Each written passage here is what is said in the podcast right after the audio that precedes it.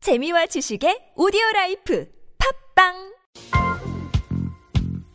기사에 나오지 않는 정치권 뒷이야기까지 풀어드립니다.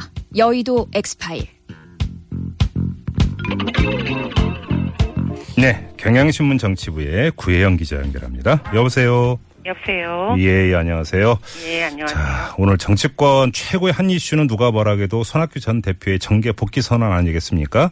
네. 뭐 기자회견을 가졌던데 이 복귀 선언의 변 한마디로 정리한다면 어떻게 요약할 수 있을까요?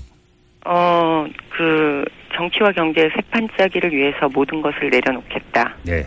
모든 음. 네. 것을 내려놓는 어떤 실행으로서 당력도 버리겠다. 음, 그리고 그 앞서 말한 정치와 경제의 새판짜기. 네.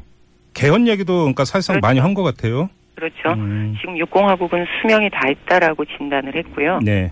7공화국을 열기 위해서 음. 다시 시동을 걸겠다. 음. 실제로 이제 개헌까지 시사를 한 발언으로 어, 보면 되겠습니다. 그러니까 저도 그 이 그 복귀 선언문 전문을 읽어봤는데 이제 예. 복귀 명분을 간단히 정리한다면 이 개헌에 이 한문 그러니까 바치겠다 뭐 이런 거 아닐까요? 그렇죠. 음, 개헌을 어떤 어떻게 보면 정계 복귀의 어떤 명분 그- 예. 이렇게 삼았고 이를 위한 구체적인 실행 전략으로 제3지대를 선택했고 그러자면 네. 탈당을 해야 되고요. 음. 그럼 사실은 뭐 이제 정계 복귀는 선언만 안 했을 뿐 사실 이제 뭐 많이 그 예측이 됐었던 거니까. 그렇죠. 근데 이제 어찌 보면 좀 그 새로웠던 것은 그 더불어민주당 정격 탈당을 선언을 한 건데 이건 네네. 왜 탈당을 선언을 했을까요? 그 당초 예상으로는 그 당적을 유지한 채 좀 그 현실적인 어떤 뭐 정치 행보 과정에서 네.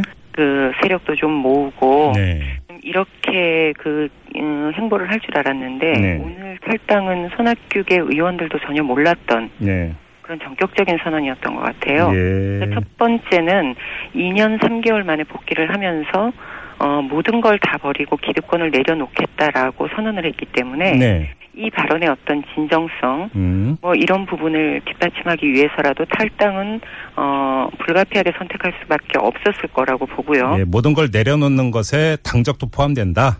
예, 그렇죠. 예, 그- 예. 그 모든 내가 가진 정치적 기득권을 음. 다 내려놓겠다고 음, 했으니까 그리고요. 두 번째 네.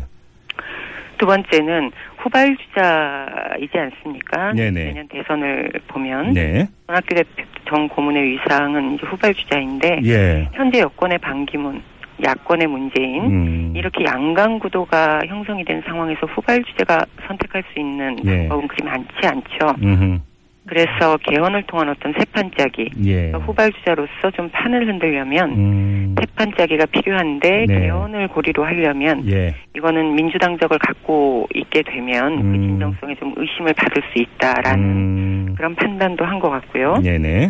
세 번째는 그 개헌을 염두에 둔다고 했을 때 네. 현재 개헌파들에게는 뚜렷한 구심이 없- 없지 않습니까? 아, 그- 대선이다라는 구심. 그렇네요. 예, 예. 그리고 손학규 전 고문에게는 또 세력이 없습니다. 그래서 네네네. 위인할 수 있는 그런 음. 상황이죠. 그래서 음. 그 이런 것들이 좀 탈당을 결심하게 한 동력이 됐고 또 현실적으로는 음. 그 이 당내에서 지금 문재인 대표를 현실적으로 이길 수 있는 제압할 수 있는 음. 그런 위상이 아니라는 현실적인 판단도 작용한 것 같습니다. 알겠습니다. 그리고 좀 눈길을 끄는 그 구절이 있던데 네. 제가 무엇이 되겠다는 꼭 대통령이 되겠다는 생각도 없다. 명운이 다한 육공화국의 대통령이 되는 게 저한테는 아무 의미가 없다. 예. 이런 말을 했는데 예, 예. 이게 이제 뭐 개헌의 그러니까 필요성을 강조한 것으로도 해석이 되면서도 또 한편으로는 나한테 아무 의미가 없다.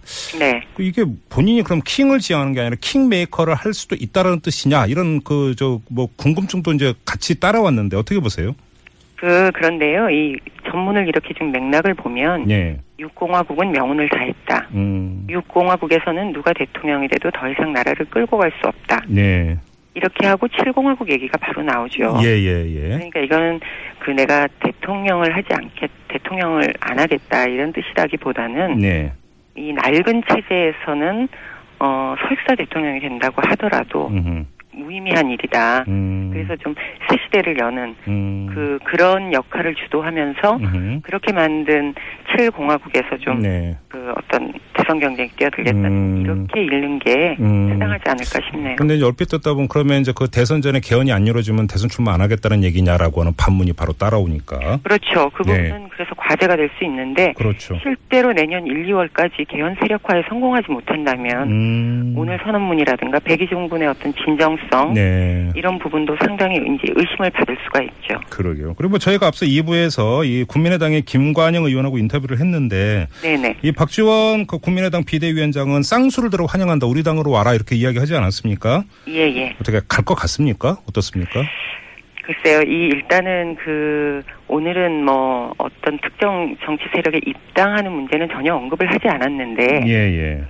손학규 대표가 이번에 강진 생활을 정리한 나의 목민 심서라는 책이 내일 출간이 되거든요. 아, 그 책이 내일 나옵니까? 네네. 내일 나오는데 거기 보면 네. 안철수 전 대표와 만난 뒷이야기가 좀 나옵니다. 음. 거기서 안 전 대표가 입당을 강력하게 제안하면서 네. 당명도 바꾸겠다. 손학규 당신이 들어오면 음. 이런 거에 손학규 전 고문이 뭐라고 얘기를 했냐면 예. 둘이 힘을 합쳐서 10년 이상 갈 수 있는 정권 교체를 하자 아. 이렇게 화답을 했어요. 그러나 이게 당장 입당을 얘기한다거나 아, 잠깐만. 그게 책 내용이 나오는 겁니까?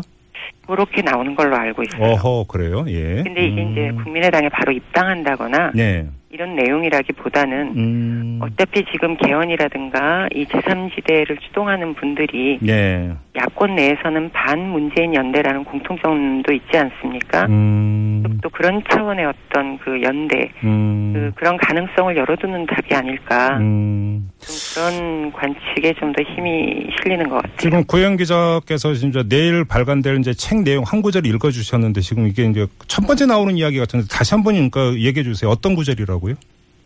어, 어뭐 그 안철수 전 대표가 입당을 제안했던 얘기는 예. 뭐 박지원 전 비대위원장 입을 음. 통해서도 나왔는데 네, 당면까지 바꿀 수 있다 입당한다면. 저 손학규 전 고문 같은 경우는 뭐 둘이 힘을 합쳐서 뭐 정권 교체를 하자는 식으로 화답을 한 걸로 그 네. 10년간은 정당을 만들자. 뭐 아 정당을 만들자는 아니고요 네. 정권 교체를 같이 한번 음. 합쳐서 음. 좀 해보자라고 화답한 내용이 좀 어, 음, 나오는 그러면 이 걸로 알고 국민의 당원과 그러니까 예를 들어서 안철수 전 대표하고 손을 잡을 가능성도 배제할 수 없다 이렇게 봐야 되는 겁니까? 그렇죠 음. 왜냐하면 아까도 말씀드렸지만 제3지대 세판짝이라는 게 음흠. 야권 내에서는 음. 반문재인 연대 예. 친호남 세력 음. 뭐 이렇게 규합 네. 네. 뭐 이런 의미가 강하기 때문에 네. 뭐 전혀 배제할 수 없는 음. 음, 일이기도 알겠습니다. 하죠. 근데 왜 그러니까 이 정계복귀 선언을 지금 했을까요? 타이밍이 이제 또 이제 관심사인데 어떻게 보세요? 글쎄 저는 그 이를테면 이제 송민순 회고록 파문을 지금 말씀하시는 것 같은데요. 네. 송민순 전 장관이 물론 18대 국회에서 손학규 전 대표가 그 민주당 대표 시절에 영입한 비례대표 인사이기는 하지만 네. 애초에 음. 손학규 고문은 뭐 책이 발간되면서 10월에 복귀하겠다라는 얘기를 했었어요. 아 예. 했었기 때문에 음. 공교롭게 뭐 이 시기가 맞아 떨어진 부분은 있지만 음. 그렇지만 정치후 기자 입장에서는 하필이면 이게 이제 문재인 대표가 상당히 곤혹스러운 상황에 예. 그 고시점을 택한 것은 좀 의미심장하다 음. 예사롭지 않게 받아들여지는 부분이긴 하죠. 알겠습니다. 그나저나 마지막으로 이걸 좀 안 여쭤볼 수가 없는데 탈당 선언 했잖아요. 네. 더불어민주당 표정이 어떻습니까? 더불어민주당은 일단 이게 연쇄 탈당으로 이어질지 상당히 부심하고 있고요. 어, 연쇄 탈당이요? 그렇죠. 음. 당내 지금 오늘 기자회견 전에 손학규 그 개파로 아, 예, 되는 의원들 만나지 않았습니까? 네, 네, 네, 네. 그 자리에서 뭔가를 뭐 도모하고 이런 건 아니지만 음. 그래도 이제 손학규 전 대표와 가까운 분들이 많기 때문에 네. 움직임을 주시하고 있고 아하. 실제로 이제 같이 입당을 해서 정계 복귀를 해서 음. 민주당과 함께 정권 교체 큰 역할을 해줄 것으로 기대를 했는데 네. 탈당을 하게 돼서 상당히 안타깝다 좀 음. 이런 반응들이 많죠. 그렇게 이제 손학규 전 대표하고 이제 가까운 의원들이 또 어떤 정치 행보를 그러니까 그럴 것인 이것도 상당히 좀 관심사가 되겠네요. 그러고 보니까. 그렇죠. 왜냐하면 아. 음. 손학규 전 대표는 대선 주자급의 중량감 있는 인사기 때문에 예, 예. 탈당이라는 카드를 선택할 때는 음. 그 좀 뭔가 이렇게 같이 그러게요. 세력화 음, 부분도 동반돼서 고민할 할 수밖에 없는 위상이거든요. 알겠습니다. 자, 여의도 엑스파일 오늘은 이 손학규 전 대표의 정계 복귀 선언을 둘러싸고 여러 가지 점 한번 체크해보는 시간으로 꾸며봤습니다. 경향신문의 구혜영 기자와 함께했습니다. 고맙습니다. 네, 고맙습니다. 네.